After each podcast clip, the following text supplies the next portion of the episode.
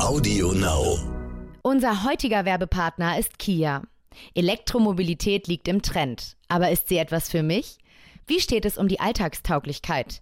Geht das Laden schnell? Reicht die Reichweite? Gibt es genug Ladepunkte? Und kann ich mir so ein Fahrzeug leisten?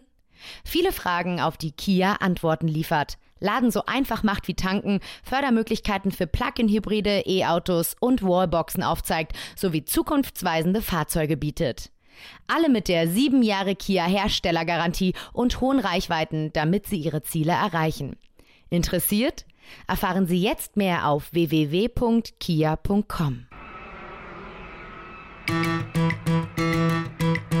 Ihr hattet ja letztens Doro Bär auch im Podcast. Die freut sich wahrscheinlich, dass mit Lilium jetzt zumindest an der Börse die ersten Flugtaxis fliegen. Ähm, alles andere muss man dann mal schauen. Also wir persönlich ähm, haben vor, Rubab so richtig groß zu machen und so vielen Menschen wie möglich zu helfen. Wie das am Ende funktioniert, ähm, muss die Zeit zeigen. Äh, es ist jedenfalls nicht unser erklärtes Ziel, in absehbarer Zeit über ein Spec an die Börse zu gehen. Ich glaube nicht, dass das das ähm, sinnvollste Modell ist, wie man hier vorankommen kann. Man sein Geld 2021 an? Über Apps oder auf klassischem Weg? Das versuchen wir heute zu klären bei Sotec Deutschland. Herzlich willkommen, ich bin Frauke Holzmeier. Und ich bin Andreas Laukert. Der Aktienmarkt brummt ja zurzeit 2020. Haben in Deutschland immer mehr Menschen die Aktie als Geldanlage entdeckt oder vielleicht auch nur zum Spaß, um ein bisschen, bisschen zu zocken. Der Sportwettenmarkt liegt ja auch am Boden.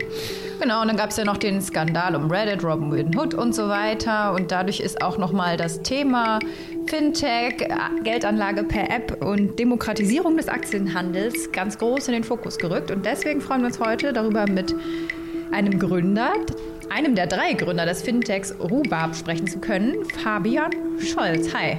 Hallo, grüß euch zusammen. Schön, dass wir das heute machen können.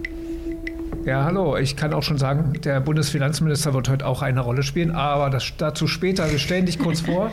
genau, du hast studiert an diversen Unis, unter anderem Master of International Business.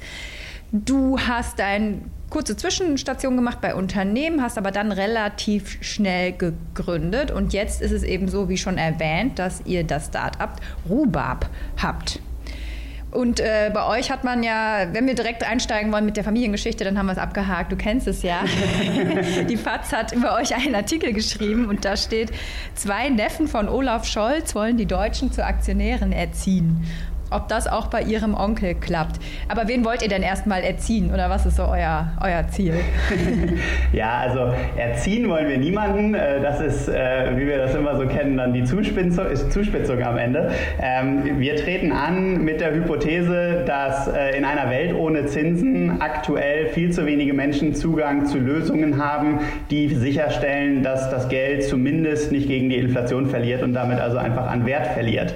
Wenn wir uns anschauen, wie Finanz Finanzmärkte, Finanzmarktprodukte aktuell funktionieren, wie auch ganz, ganz viele Fintechs, die ja tolle Produkte haben, in den Markt reingehen, dann sehen wir eigentlich immer das gleiche Schema, nämlich es werden Akademiker bzw. vor allem reiche, weiße, alte Männer ähm, als Zielgruppe auserkoren und für die werden tolle Produkte gebaut.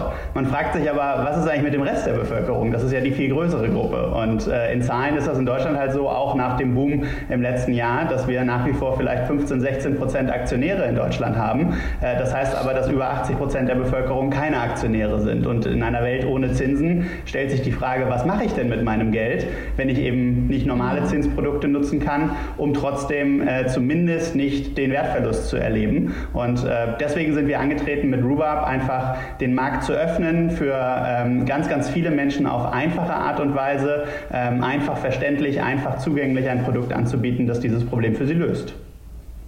Mhm.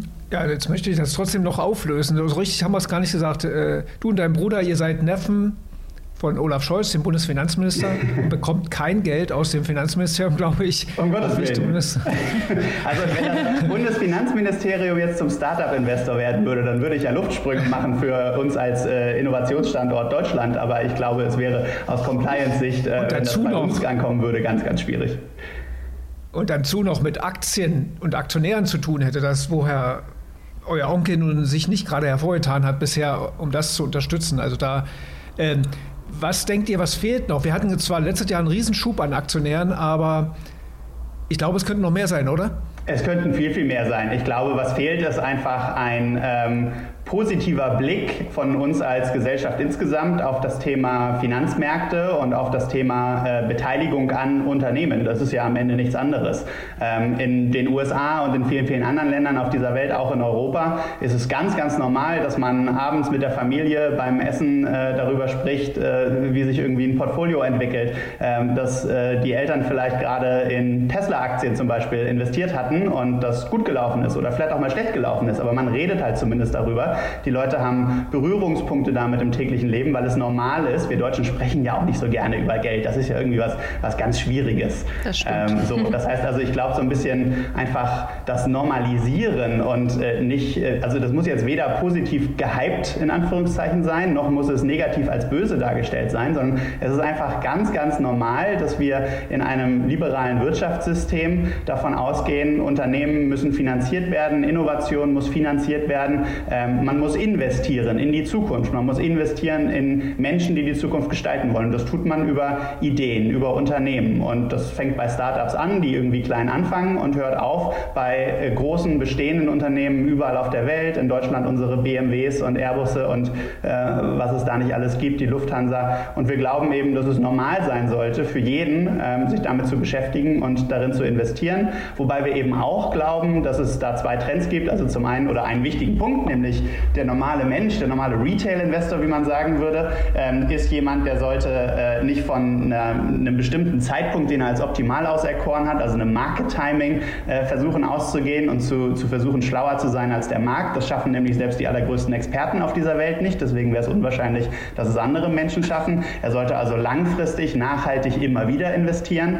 Zum Zweiten sollte er divers investieren, also in ganz, ganz viele Titel, in unterschiedliche Titel, am besten auch auf der Welt verteilt. Das nennt man dann ein global diversifiziertes Portfolio. Und wir glauben, dass der Trend der Zukunft Nachhaltigkeit ist, weil die Leute ein ganz, ganz großes Augenmerk darauf legen, in was investiere ich eigentlich, tut das Gutes, mhm. ähm, was, was hat das für Auswirkungen. Das sind die Themen, die wichtig sind. Und wir glauben, deswegen ist das auch unser Fokus bei Rubab, dass das das sein sollte, was die breite Masse der Bevölkerung für sich nutzen sollte. Mhm. Jetzt hast, jetzt hast du schon eine ganze, ganze Menge gesagt. Äh, mal zum Anfang Berührungspunkt Aktien. Wie, wie waren denn deine Berührungspunkte oder von euch Gründern? Also wieso habt ihr euch für das Thema entschieden? Ähm, auf die Idee gekommen. Der Bruder war der Zocker, ne? oder? Also Zocker ist hier keiner. Nein, wir sagen ja immer, ähm, tatsächlich, wir selber. Ähm, also Händler, glaub, Händler war er. ich glaube, weder mein Bruder noch ich halten eine einzelne Aktie von irgendeinem Unternehmen, sondern wir sind ausschließlich in ETFs oh. investiert, ähm, weil wir, also es wäre ja irgendwie komisch, wenn man das eine predigt und dann selber was anderes macht. Ähm, wir glauben auch von uns selber nicht, dass wir schlauer sind als der Weltmarkt, sondern wir glauben an eine, an eine langfristige Investitionsstrategie. Nein, aber auf die Idee kam tatsächlich mein Bruder Jakob. Ich will da überhaupt nichts vom, vom Ruhm wegnehmen. Ähm, ich selber habe, wie ihr ja eingangs gesagt habt, viele Jahre schon im Gründerumfeld gearbeitet, hatte auch meine eigene Firma ähm, gegründet. Das war eine Personalberatung äh, für, für IT-Experten. Das lief wunderbar und die haben wir 2019 äh, dann tatsächlich ähm, auch verkaufen können. War auf einer kleinen Weltreise und mein Bruder hat mich angerufen. Der war nämlich gerade beim, ähm, bei einem anderen Fintech in Berlin, wie man so schön sagt, also Raisin, in Deutschland bekannt als Weltsparen und hat da ETF ETF-Produkte für eben so die berühmten reichen weißen alten Männer gebaut und hat sich gefragt, naja, das ist schon irgendwie ganz schön, aber was ist denn eigentlich mit dem Rest? Und dann haben wir angefangen darüber zu reden. Ähm, ich war wie gesagt gerade kurz im Urlaub und ähm, haben dazu gesprochen und haben gesagt, ja, ist doch eigentlich eine gute Idee, wenn wir da einfach mal ein Unternehmen gründen, weil wir nun beide gesehen haben, wie das funktionieren kann in der Gründerwelt. Ja, und dann habt ihr die ja, die Idee gehabt, den Leuten beim Sparen zu helfen, äh, auf eine gewisse Art und Weise. Ich glaube, andere machen, es gibt noch einige wenige, die das auch machen. Ihr rundet irgendwie auf und das, diese Möglichkeit gibt es ja erst noch nicht so lange, dass fremde Anbieter auf das Bankkonto von Kunden Zugriff haben. Also die Möglichkeit, dort äh, mit den Bankkonten selber was zu machen, obwohl man nicht bei der Bank ist. Ne? Genau, also das ist eine der Funktionen, die wir anbieten. Das ist ein Feature. Ähm, das ist jetzt aber nicht Kernbestandteil unserer Lösung. Wir, ähm, wir haben ja durchaus Großes vor mit dem, was wir hier machen wollen. Unser Ziel ist eigentlich für die breite Masse der Bevölkerung die Lösung zu sein, wo sich der Kunde einmal registriert und alle Fragen, alle Sorgen, alle Themen rund um das Thema Geld, persönliche Finanzen abgedeckt bekommt. Wir starten jetzt eben gerade mit dem Thema äh, Sparen und investieren und das ist bei uns relativ einfach. Ähm, wir haben nämlich die Hypothese, Finanzprodukte, egal um welches Thema es geht, sind viel zu komplex, selbst Girokonten wahrscheinlich. Ähm, es gibt überall immer so den, den klassischen Connoisseur, der rechts noch eine Ecke und links noch ein Feature haben möchte, aber wir glauben, die meisten Menschen, die haben ein Problem, die wollen eine Lösung und fertig. Und äh, genau das haben wir mit unserer Lösung hier jetzt versucht. Wie kann ich eigentlich sparen? Warum ist das sinnvoll? Das erklären wir viel und dann helfen wir, diesen Schritt des Sparens auch umsetzen zu können. Bei uns eben über dieses Aufrunden, wie du gerade schon gesagt hast. Das heißt, der Kunde kann sein Bankkonto, seine Kreditkarte oder auch einen PayPal-Account und übrigens so viele von diesen verschiedenen Accounts, wie er möchte. Ich glaube, aktuell hat der Spitzenreiter neun Verknüpfungen bei uns, ähm, kann also alles verknüpfen und bei jeder bargeldlosen Zahlung automatisch aufrunden auf den nächsten vollen Euro, sodass der Differenzbetrag gespart wird. Und das ist einfach für viele eine tolle Einstiegsvariante ins Thema Sparen und Investieren, weil es ja um kleine Beträge geht, gleichzeitig aber automatisch passiert und man sich nicht drum kümmern muss. Und da kommen im Durchschnitt irgendwie so 30 Euro im Monat zusammen bei so einem Durchschnittsnutzer von uns. Das ist ganz nett. Ähm, aber viele unserer Nutzer nutzen eben auch die Zusatzfunktion und sparen darüber tatsächlich mehr Geld. Das ist einmal die Sparplanfunktion. Man kann also am Tag, in der Woche oder im Monat einen Betrag definieren, den man sparen möchte und einfach einzahlen, also Einmalzahlungen machen. Ich hatte Geburtstag, habe 50 Euro von der Oma bekommen und äh, zahle die eben dann einfach nochmal äh, in mein Rubab-Konto ein. Und äh, in der Summe schaffen es eben so unsere Kunden aktuell knapp um die 40 Euro pro Woche bei uns tatsächlich zu sparen, also irgendwie 160 bis 170 Euro im Monat. Und da haben viele bei uns jetzt schon äh, rückgemeldet, dass es deutlich mehr als sie gedacht hätten. Das überrascht sie, ähm, weil sie das ähm, eben sehr automatisiert und sehr strukturiert machen können und es gleichzeitig keinen großen Aufwand für sie bedeutet. Sie aber merken, sie kommen trotzdem klar damit. Und was bei uns dann passiert, ist eben, dass es automatisch in eines von drei äh, Portfolios investiert wird, die alle nachhaltig sind und die alle über die Welt verteilt investieren.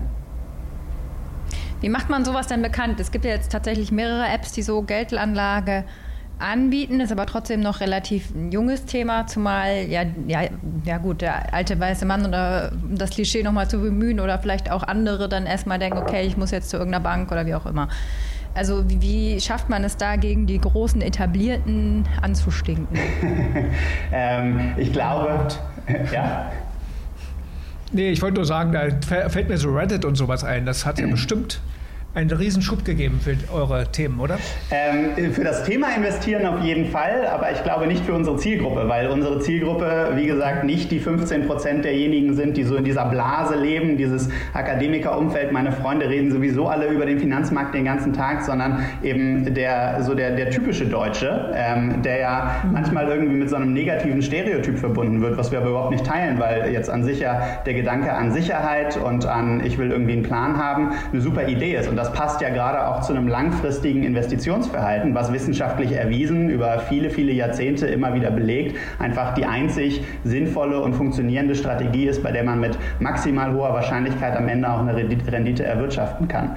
Ähm, so, also diese ganzen äh, Subreddit-Foren, wo über GameStop Shorts und äh, Stop Shorts und äh, Crypto-Trading und was auch immer gesprochen wird, das ist alles äh, sicherlich cool und spannend für eine, für eine kleine Gruppe der Bevölkerung, aber was uns hilft, ist am Ende einfach in der breiten Masse der Bevölkerung anzufangen, ganz offen über das Thema Sparen zu reden. Also einfach drei Schritte früher anzufangen. Warum lohnt es sich überhaupt zu sparen? Warum lohnt es sich auch im Zweifel ein Euro oder vielleicht auch nur fünf Euro im Monat zur Seite zu legen? Weil unsere Überlegung ist doch, dass gerade wenn man nicht so viel sparen kann, der kleine Betrag subjektiv viel, viel wertvoller für den Menschen ist, als wenn da jemand die nächsten 100.000 irgendwo investieren möchte. Ähm, was natürlich jetzt irgendwie nicht weniger wichtig ist oder nicht weniger professionell gemacht werden soll soll, aber dass gerade diejenigen, die nur 15, 15 Euro im Monat sparen können, am Ende des Monats eigentlich immer wieder effektiv in Echtwert weniger haben, weil sie eben nicht investieren, weil sie es nicht anlegen, finden wir total unfair. Und deswegen haben wir uns gefragt, warum muss das denn so sein? Warum braucht man denn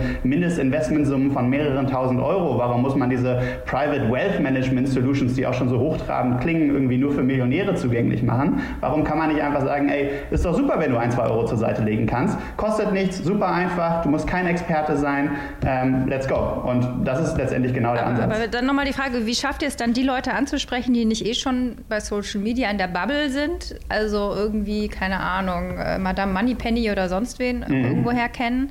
und sich grundsätzlich für das Thema interessieren, was ja vielleicht irgendwie auch breiter wird, aber es ist immer noch, würde ich sagen, einigermaßen eine Bubble. Äh, in, der, in der Schule findet so ein Thema jetzt auch nicht statt.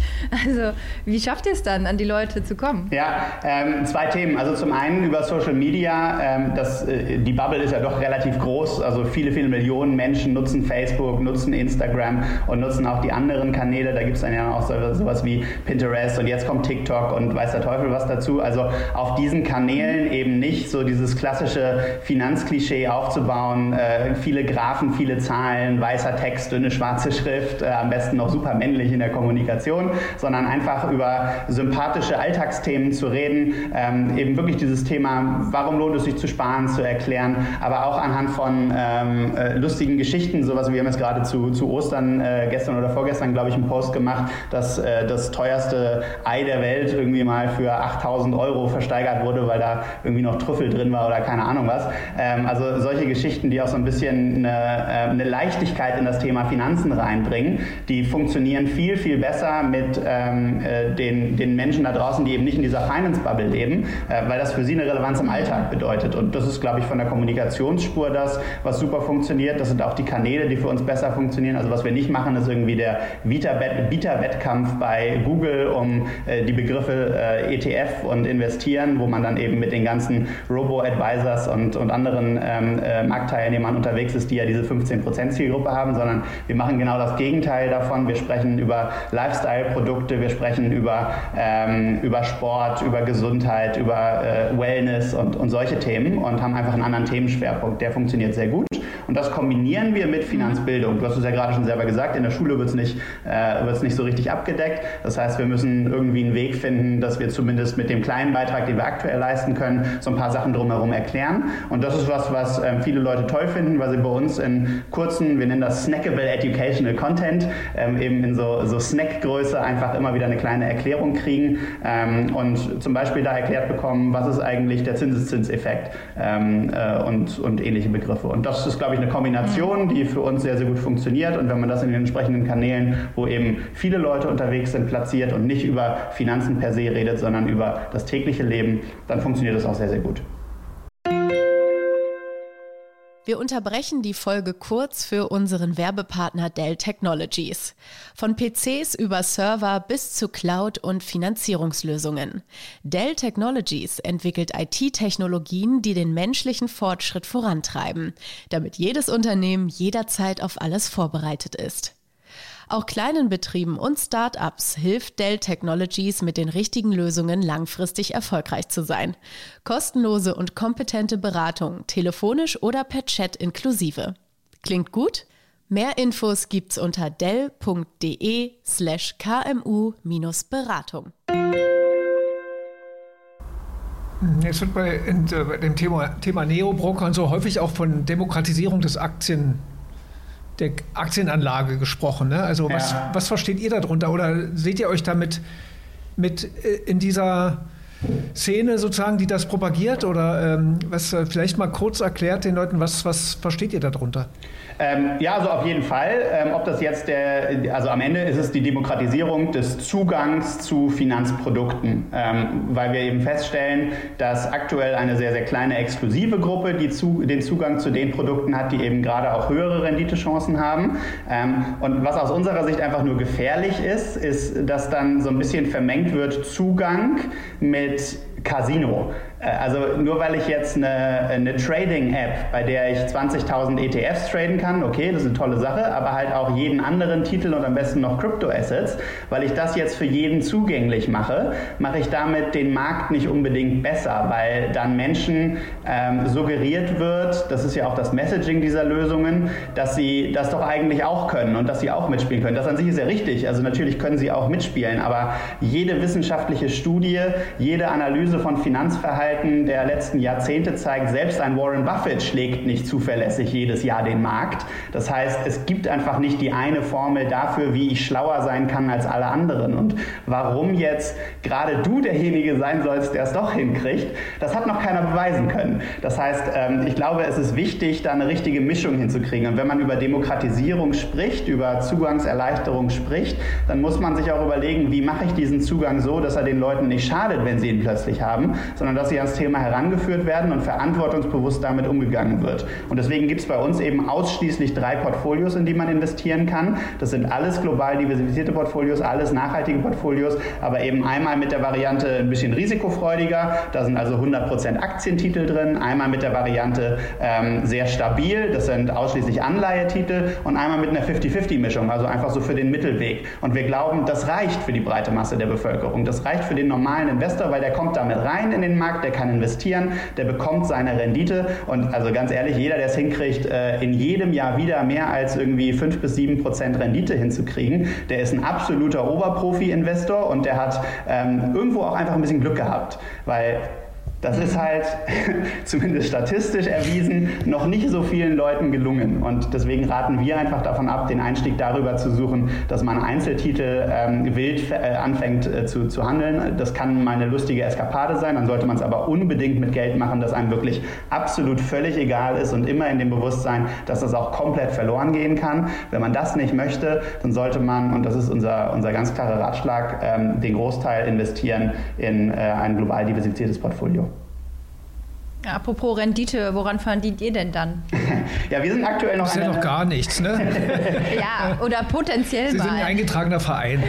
Was? Genau, das wäre schön. Nein, wir sind äh, aktuell eine Charity-Organisation, wie ich immer so schön sage, wenn auch nicht offiziell.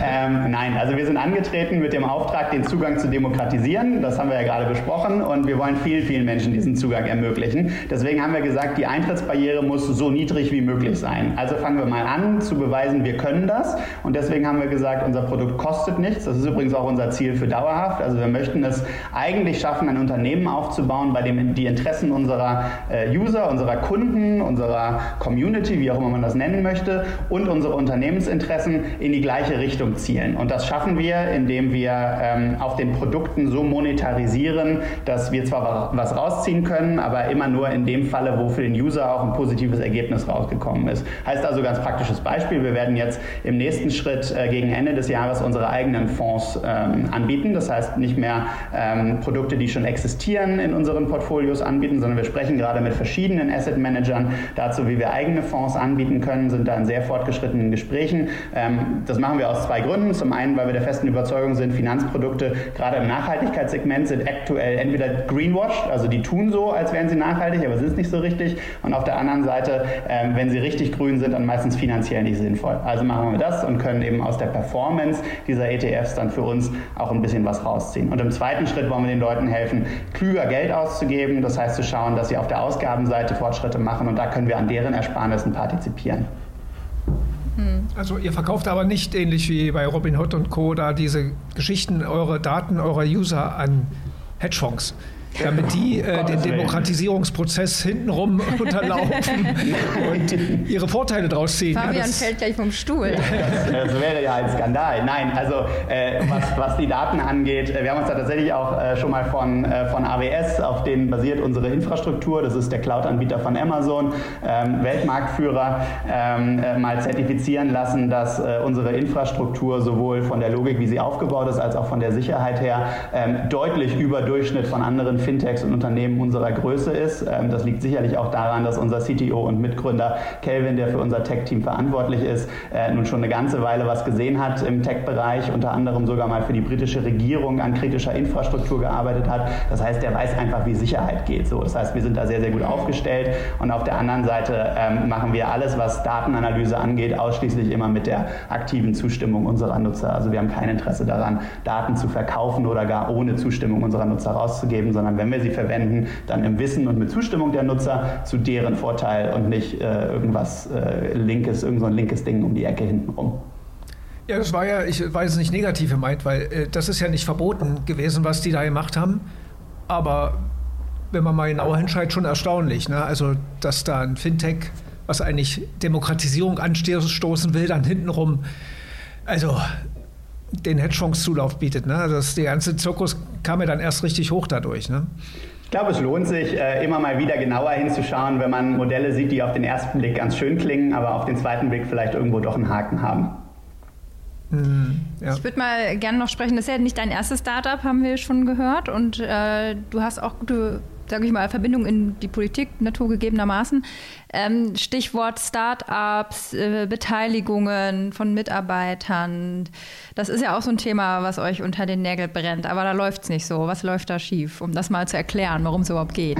Ja, das ist mir eine, eine Herzensangelegenheit, ähm, weil ich es einfach intellektuell nicht nachvollziehen kann, wo das Problem ist. Und ich, also ich lasse mich ja gerne mit Argumenten überzeugen, aber dann würde ich gerne auch Argumente hören. Das Thema ist, glaube ich, relativ. Aber erzähl mal noch, worum es geht. Ja, ja genau. genau. Das Thema ja, ist, glaube ich, relativ einfach. Also, äh, wenn man ein Unternehmen gründet, dann hat man kein Geld. Das ist relativ einfach, weil man hat viel vor, man will investieren, man möchte was aufbauen.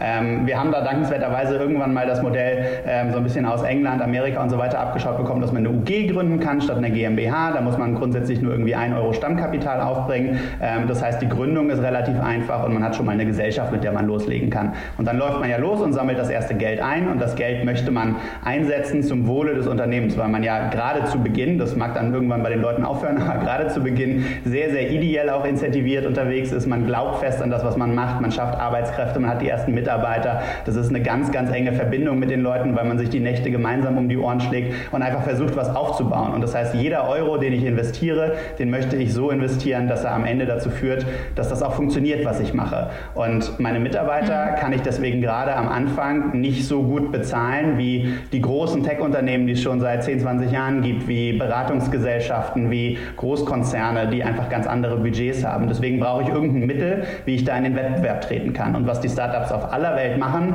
ist in der Situation ihre Mitarbeiter einfach beteiligen im Unternehmen, was auch fair ist, weil man ja sagt, wir sind seit Anfang an gemeinsam so ein eingeschworener Haufen und wir bauen was auf. Und ihr sollt äh, einen Teil vom Kuchen abbekommen, wenn wir gemeinsam erfolgreich sind. Was auch total viel Sinn ergibt, weil ja, wir wissen alle, neun von zehn Startups scheitern, aber in dem einen Case, wo es mal gut geht, soll sich das natürlich auch dann irgendwie äh, finanziell für die Investoren ähm, rentieren, sonst würden die ja nicht investieren in ein hochrisikobehaftetes mhm. Produkt in Anführungszeichen. Und dann sollen aber auch die Mitarbeiter, die sich ex extrem reingehangen haben, ähm, genauso daran partizipieren. Und das geht aktuell in Deutschland einfach nicht. Also wir haben ähm, natürlich für eine AG eine Beteiligungsstruktur, wo man irgendwie Aktien auch an Mitarbeiter geben kann, aber kein Mensch, der ein Unternehmen gründet, gründet eine AG. Das ist unfassbarer bürokratischer Aufwand, das ist viel, viel teurer. Man braucht 50.000 Euro Startkapital. Das haben nicht so viele Leute am Anfang. Man muss viele teure Anwälte dafür bezahlen. Ähm, man möchte aber viel, viel lieber in sein Team investieren, in die Idee investieren, ins Produkt investieren. Warum soll ich schon am Anfang so viel Geld und viele tausend Euro für Anwälte ausgeben? Ergibt also keinen Sinn. Das heißt, die Lösung, die wir aktuell in Deutschland haben, ist, wir machen einen ganz klassischen zivilrechtlichen Vertrag. Man bekommt ähm, ja, so falsche Anteile, also virtuelle Anteile. Man tut so, als hätte der Mitarbeiter Anteile im Unternehmen. Das ist letztendlich ein schuldrechtliches Versprechen. Und in der Situation, wo das Unternehmen tatsächlich erfolgreich geworden ist und es irgendein Exit-Szenario gegeben hat, also sei es, dass man einen Börsengang gemacht hat oder jemand hat das Unternehmen gekauft, dann haben die Anteile im Unternehmen ja auch einen Wert, dann ist auch Geld geflossen und dann kann man den Mitarbeitern das auszahlen. Und weil es eben ein, ein Vertrag einfach nur ist, der so tut, als wären es Anteile, ist es eine ganz normale Lohnzahlung. Das heißt, man bekommt dann in den Fällen, wo es gut geht, ja auch eine größere Summe Geld. Die wird aber mit, mit Lohnsteuer besteuert. Das heißt, in den meisten Fällen wird das dann wahrscheinlich mit 42 Prozent sein, weil das viel Geld ist in den Fällen, wo es mal gut gegangen ist. Und das ist einfach nicht das Gleiche, wie es überall sonst auf der Welt geregelt ist.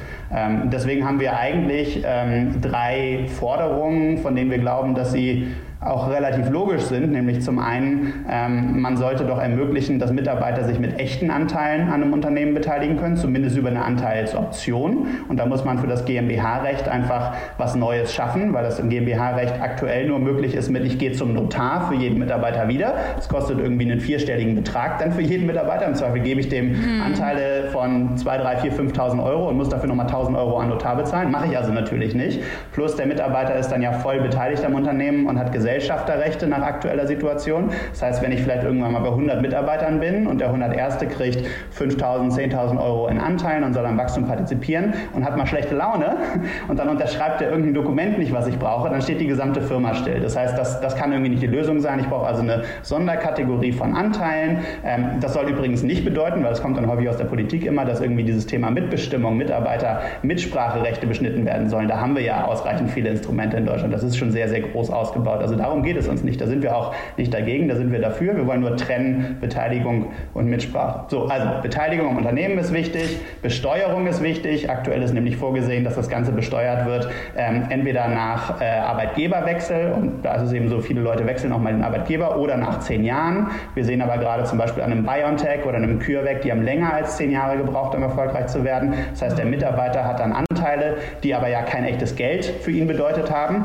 müsste das versteuern mit vielen tausend Euro, hat diese vielen tausend Euro aber nicht, würde also nie diese Anteile annehmen. Und letzte Forderung, wir wollen, wir wollen dass auch aktuell virtuelle ähm, Modelle übertragen werden können in eine echte Beteiligung, also in das neue Modell. Man merkt, so. dass das ein Herzensthema ist, weil du, glaube ich, gerade drei bis fünf Minuten so gefeuert hast. Ja, naja, da schließt sich jetzt auch der Kreis. Ich meine, nicht unbeteiligt war ein gewisser Bundesfinanzminister Scholz, er könnte ja beim nächsten Osteressen oder Weihnachtsfamilientreffen ja ihm die Forderung mal unterjubeln. Ich glaube, er hat einen großen Anteil gehabt, dass es nicht funktioniert. Ja, und ich Habt bin, ihr mit ihm darüber gesprochen? Ruft ihn an, schreibt ihm. ich bin frustriert. Wir haben versucht, es mit ihm zu besprechen. Die gesamte Startup-Szene möchte es mit ihm besprechen, aber er will es nicht diskutieren und deswegen sprechen wir jetzt drüber. Müsst ihr mit der SPD drüber reden. Das ist, glaube ich, dann noch. FDP mit. Ja, das Problem ja, ist, die Parteien haben es alle nicht verstanden. Also das Problem ist, glaube ich, tatsächlich, ja. Äh, wir haben letztens eine Diskussion mit dem äh, Finanzausschuss des Deutschen Bundestages gehört ähm, und leider muss ich sagen, auch die Kollegen von der CDU, auch die Kollegen von der FDP haben nicht verstanden, worum es inhaltlich geht, weil da wird dann über die Untiefen des deutschen Steuerrechts äh, gesprochen. Aber die Probleme sind ganz einfach. Ich brauche echte Beteiligung, Besteuerung bei Geldzufluss und eine Anwendung von einem virtuellen System auf das neue System. Das war's. Und ich weiß nicht, warum Sie es nicht verstehen. Hm. Ja, ist erstaunlich. Äh, ja, gibt ja noch andere, klar, bei AGs gibt es ja ordentliche Modelle von Bonus und so weiter, Gratifikationen. Aber gut, ähm, eine Frage hätte ich noch. Wir hatten ja gerade über das Geldverdienen gesprochen. Steht für euch, weil gerade das Thema Specs sind ja ganz großes Thema. Oh ja. Ähm, jetzt äh, Lilium war ja jetzt kürzlich, die jetzt an die Börse wollen über einen Spec, glaube ich. Das einmal kurz erklären, was ein Spec ist. Ja, ja, es ist, kommt äh, jetzt ja, noch, noch mal so eine Erklärung hinterher, aber äh, ja, dass irgendwo ein Börsenmantel existiert, eine börsennotierte Firma, die nichts hat und gar nichts hat und mit der fusioniert man und dann ist man quasi so ganz schnell an der Börse mit wenig Kosten. Äh, könntet ihr euch vorstellen, so einen Weg zu gehen, relativ kurzfristig oder doch lieber von einer großen Bank schlucken lassen? Was, was ist euch lieber? Wir hatten ja letztens Doro Bär auch im Podcast. Die freut sich wahrscheinlich, dass mit Lilium jetzt zumindest an der Börse die ersten Flugtaxis fliegen. Ähm, alles andere muss man dann mal schauen. So, das ist eine gute Überschrift. Also, also wir persönlich ähm, haben vor, Rubab so richtig groß zu machen und so vielen Menschen wie möglich zu helfen. Wie das am Ende funktioniert, ähm, muss die Zeit zeigen. Äh, es ist jedenfalls nicht unser erklärtes Ziel, in absehbarer Zeit über ein Spec an die Börse zu gehen. Ich glaube nicht, dass das das ähm, sinnvollste Modell ist, wie man hier vorankommen kann. Wir wollen die nächsten Jahre investieren, wir wollen das Unternehmen groß machen, wir wollen viele Arbeitsplätze schaffen, wir wollen vielen Menschen helfen, in den Finanzmarkt reinzukommen, aber eben verantwortungsbewusst und äh, mit einer Hilfestellung. Ich glaube, da sind wir auf einem guten Weg und das kann in einem Börsengang enden, aber ich glaube, wenn wir einen Börsengang machen, dann machen wir einen richtigen Börsengang und dann machen wir den in zehn Jahren oder in sieben bis zehn Jahren ähm, und dann machen wir den nicht über so, ein, über so ein Hilfsvehikel, das vielleicht in zwei Jahren auch schon wieder aus dem Trend ist. Das muss man dann mal schauen, wie sich das entwickelt. Mhm. Aber was wir nicht machen wollen, ist äh, kurzfristig an eine Bank verkaufen, weil ich glaube, äh, wir treten ja an, um die herauszufordern. Da ergibt es relativ wenig Sinn, nach zwei Jahren zu sagen, oh ja, jetzt haben die mir drei Euro angeboten, dann verkaufe ich halt. Was ist denn noch, vielleicht ganz kurz zum Schluss, ähm, eure nicht Vorbild oder vielleicht äh, eure Konkurrenz, denen ihr hinterher rennen würdet, N26 eher? Ist eher so das Bank mit, mit Geldanlage so das Ziel oder was völlig anderes? Bleibt ihr bei dem Geldanlagethema und das ist euer, euer Thema? Unser Thema ist, dass wir äh, was ganz Neues machen. Wir nehmen die Komplexität aus Finanzprodukten heraus und bringen ganz, ganz viele neue Menschen, die bislang nicht dabei sind, in das Thema hinein. Und ein N26 ist am Ende auch das ist halt eine coole App für viele Leute, die eine schöne App für ihr Bankkonto haben wollen, ist das sinnvoll. Aber ganz ehrlich, wisst ihr, was die sonst so für Produkte haben? Ich weiß es nicht. Und das gilt halt für die meisten dieser Neobanken. Die haben irgendwann für sich überlegt, dass sie äh, jetzt noch 17.000 andere Features brauchen, weil das total sinnvoll ist. Das Problem ist halt nur, es weiß eigentlich keiner, was diese ganzen Features sind. Deswegen werden wir uns auf die drei, vier, fünf wichtigsten Themen, die die Leute brauchen, fokussieren, auch in unserer wichtigen, äh, in unserer künftigen Entwicklung und da jeweils eine einfach verständliche, mit den anderen bestehenden Lösungen sinnvoll zusammenhängende Lösung anbieten. Und ich glaube, das ist das, was für die meisten Menschen auch die richtige Lösung bedeutet. Äh, nicht gesucht sind 17.000 hm. Produktfeatures in der Unterkategorie oben rechts in meiner App, die ich sowieso nicht finde. Da du den Podcast ja anscheinend kennst, weißt du ja, dass wir eine Schulnotenfrage haben am Ende. Ähm, wie gut ist Deutschlands, jetzt wollen wir über Apps oder die ja, Aktienkultur? Geldanlage-Apps. Geld, ja, weil oder dann nimmt er seine ja mit rein. Ach so, naja, gut. Oder die Aktienkultur. er ist ja so, so intelligent, dass er, glaube ich, schafft, dann einen das Gesamtüberblick zu erfassen, ja. wie gut wir da sind in Deutschland. Ich glaube, es gibt eine ganze Menge Apps für Geldanlage und Co. Wel welche Kategorie Aber genau wollt ihr jetzt bewertet haben? Ja. Deutschland allgemein oder brechen wir es noch runter? nee, Deutschland und dann, na klar, Fintechs. Wir können jetzt Fintechs nehmen zum Beispiel. Fintechs. Oder eben wie man merkt, das überlegen wir uns immer während des Gesprächs, weil man immer nicht weiß, äh, wo das Gespräch so richtig hingeht. Deswegen. Äh ja, Geldanlage und Fintechs, also so die, diese Kategorie, ne? die Fintechs, die sich mit Geldanlage beschäftigen, wie gut sind wir da in Deutschland? Ich würde dem eine 3 geben, ähm, weil wir schon eher auf einem guten Weg sind, aber eben mit dem großen, großen Nachteil, dass es nur für eine kleine Gruppe zugänglich ist aktuell und vor allem, was ähm, das Produkt selber angeht, häufig sowohl finanzseitig ähm, ein bisschen zu diffus, als auch von der Tech-Lösung her häufig noch browserbasiert ähm, nicht so richtig in der aktuellen Zeit ist. Und ähm, ich glaube, wir können dazu beitragen, dass wir uns in Richtung 2 und vielleicht auch irgendwann in Richtung 1 bewegen. Gut, den Werbeblock am Ende hat er nochmal eingeschoben. Danke, Fabian Scholz. Ja, Dankeschön. Und vielleicht ist der nächste Finanzminister dann, heißt dann Fabian Scholz. Ja, ich glaube, ich bleibe erstmal auf deiner Wirtschaft. Danke euch. Gut, danke. danke.